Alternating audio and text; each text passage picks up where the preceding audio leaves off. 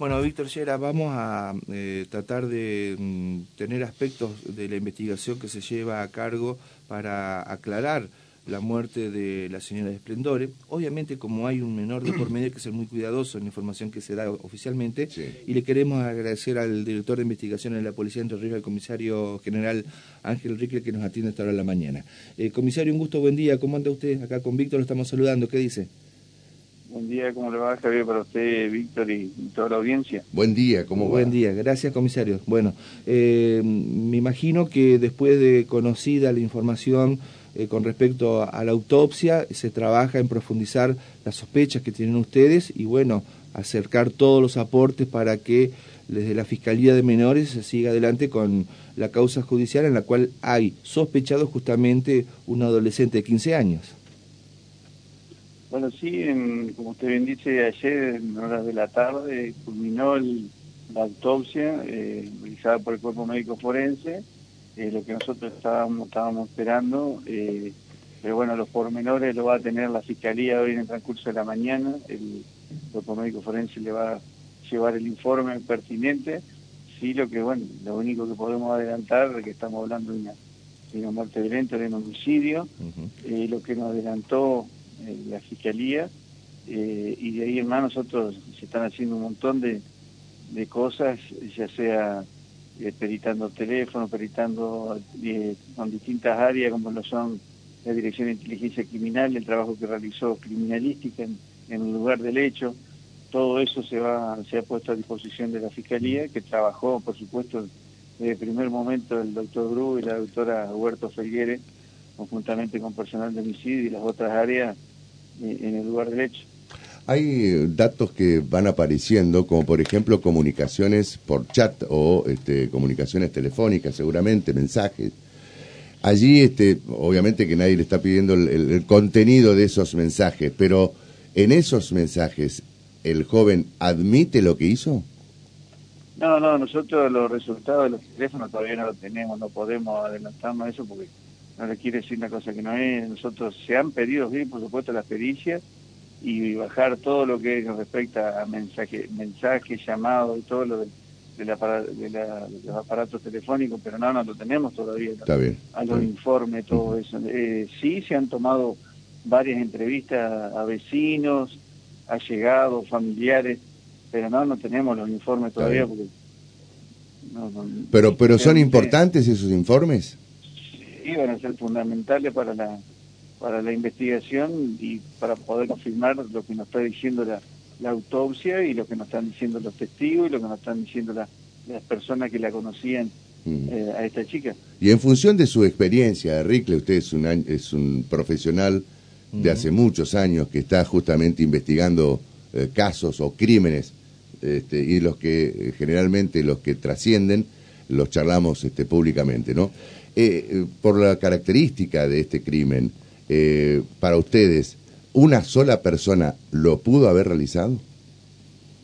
Sí, sí, tranquilamente eso, nosotros, por supuesto, cada hecho es diferente, pero una persona lo pudo haber hecho, pero nosotros teníamos varias hipótesis de lo que pudo haber pasado y bueno, se van descartando elementos, se van sacando de lo que de lo que va apareciendo, por eso dije yo anteriormente que la, autopsia va a ser fundamental, eh, porque también necesitamos saber todos los pormenores de, lo que era autopsia, ya sea qué tipo de lesiones pudo haber tenido, el día del deceso, eh, y todo eso en un conjunto de elementos que nosotros vamos a ir relacionando de acuerdo a, todos los indicios que levantó tanto eh, la Dirección Criminalística como la Dirección de Inteligencia Criminal que nos va a abordar con todo, como decíamos, los, informes telefónicos. Bueno, entonces, en definitiva, se corrobora, se ratifica que es una sola persona la que aparece como sospechada. No, no, no hay eh, colaboración de otras eh, para cometer el crimen.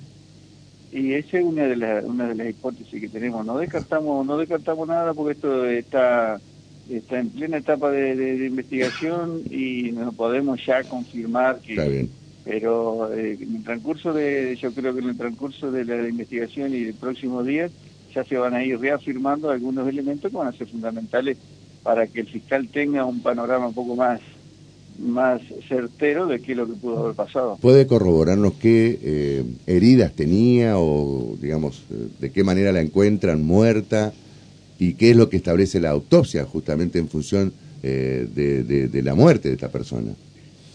Sí, no, por eso yo cuando comencé a hablarle, hablé de, cuando estábamos hablando del homicidio, por supuesto, pero los pormenores hoy se lo va se lo va a hacer saber el, equipo forense a la fiscalía y ellos, y ellos recién ahí nos irán a dar todos los pormenores eh, de qué tipo de lesiones contaba, qué lo que, cuál pudo haber sido eh, la que produjo la muerte y todo eso. Nos ¿Pero qué heridas presentaba? Corto, ¿Cortopunzantes? Fundamentalmente. A nosotros, lo único que nos adelantaron por el momento es que habló de una muerte violenta y que se habla de un homicidio. el tipo de herida todavía no nos han, ah. no, no han, no nos han dado nada de eso. Yo tengo la información, comisario, se ve que usted todavía no le ha llegado, capaz que se lo dan en las próximas horas, que fueron golpes letales en la zona craneal que le provocó un sangrado profundo y varios cortes. Pero eh, utilizó alguno de Un elemento contuso, sí, sí, sí, duro. Contundente. Claro, en la zona craneal. Y después... Eh, de ahí se encuentra un palo de, de, béisbol, de, de softball. sí, algo de eso. Y eh, varios cortes con un elemento filoso, que puede ser un cuchillo o algo parecido en, la parte en distintas partes del cuerpo. Sí, sí, no, por eso los, pormenores oficialmente que el, forense no haya dicho, todavía nosotros no tenemos esa confirmación.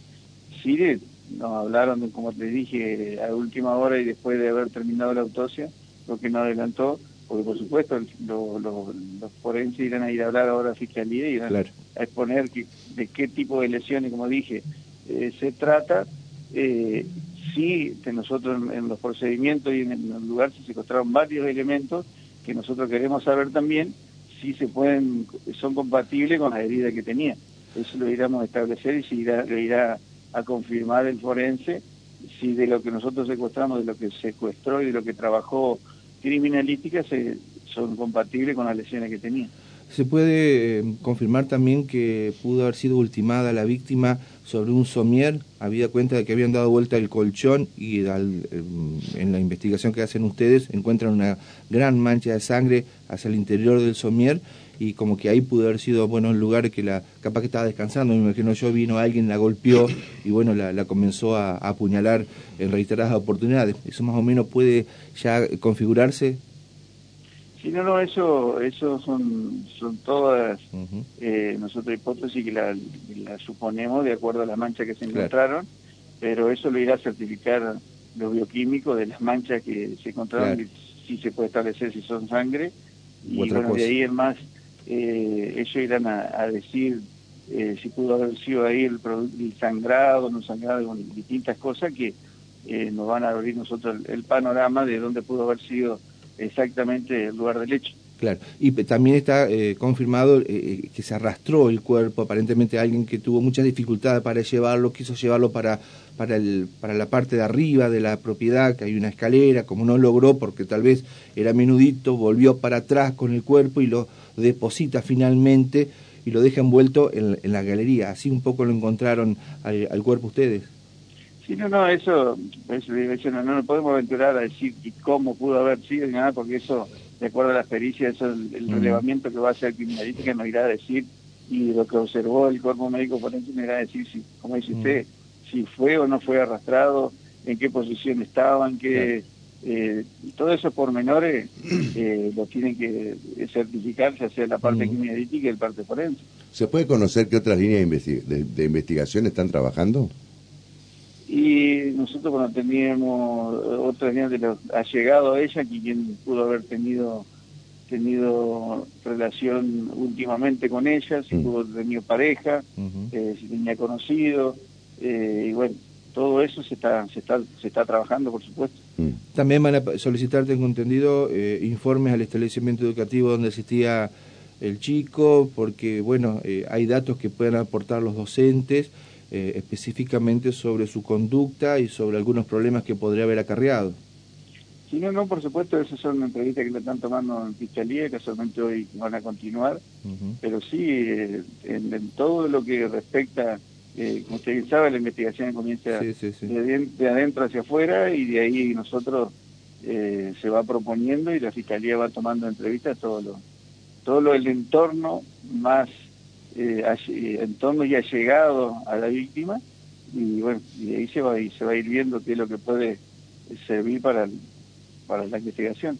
¿Qué ayuda que le dio a ustedes el, el hermano de la víctima, que fue el que un poco no creyó en los datos que aportaba otro familiar y él fue el que este, llegó hasta la casa y ahí es donde encontró el cuerpo y bueno, después dio aviso porque eh, ustedes estaban con la información dada por ese familiar menor de edad y bueno, andaban por otros lados hasta que finalmente llegaron a la casa. Sí, no, no, por supuesto, esto, ni bien se toma conocimiento, en este caso, eh, que se hace la exposición en comisaría décima, eh, se abocó la policía en la localización y específicamente se le ha dado intervención a trata de personas, que mantuvo en contacto con, con el familiar, ya sea con el hermano de la víctima, y de ahí se comenzó la búsqueda, donde, bueno, por supuesto el hermano decidió en un momento que fue la tarde-noche, donde se nos da aviso que él había localizado en, en su domicilio de esta lamentable situación, y bueno, de ahí se comenzó a trabajar. Está bien. La última consulta, eh, acudieron también a su experiencia. Esto es una pregunta que nada tiene que ver con esto. Eh, eh, en su carrera profesional, ¿tuvo alguna vez que investigar un parricidio? O sea, cuando un hijo mata a, a un padre. Sí, no, no, no, no tuve directamente eh, en una causa así, pero sí, no sé si se, se acuerda en, en Concordia. que, la causa Bresan. exactamente, se trabajó también ahí, eh, homicidios eh, colaboró en, esa causa, no yo directamente, pero sí personal de homicidio. ¿En qué año fue eso? ¿Se acuerda? No, la verdad que no, me acuerdo ese año, pero hace no, pero hace varios años ya esto fue con un empleado judicial. Bueno, muy bien. Bueno, comisario, gracias por habernos atendido, por la diferencia de habernos informado, sabiendo que hay una investigación en curso y por las características de la persona sospechada, tenemos que ser muy cuidadosos justamente en la difusión de los datos. Así que gracias igualmente por, por la gentileza de habernos atendido esta hora de la mañana. ¿eh? No, por favor, buenos días. Buen día. La palabra del comisario general Ángel Ricle, el director de investigaciones, bueno, contando hasta donde se puede, ¿eh? Eh, con lo que se ha conocido en las últimas horas, con el resultado de la autopsia y este todo que parece indicar que ese familiar directo de la señora Esplendore tiene mucho que ver en ese homicidio. Bueno, hay un golpe en el cráneo.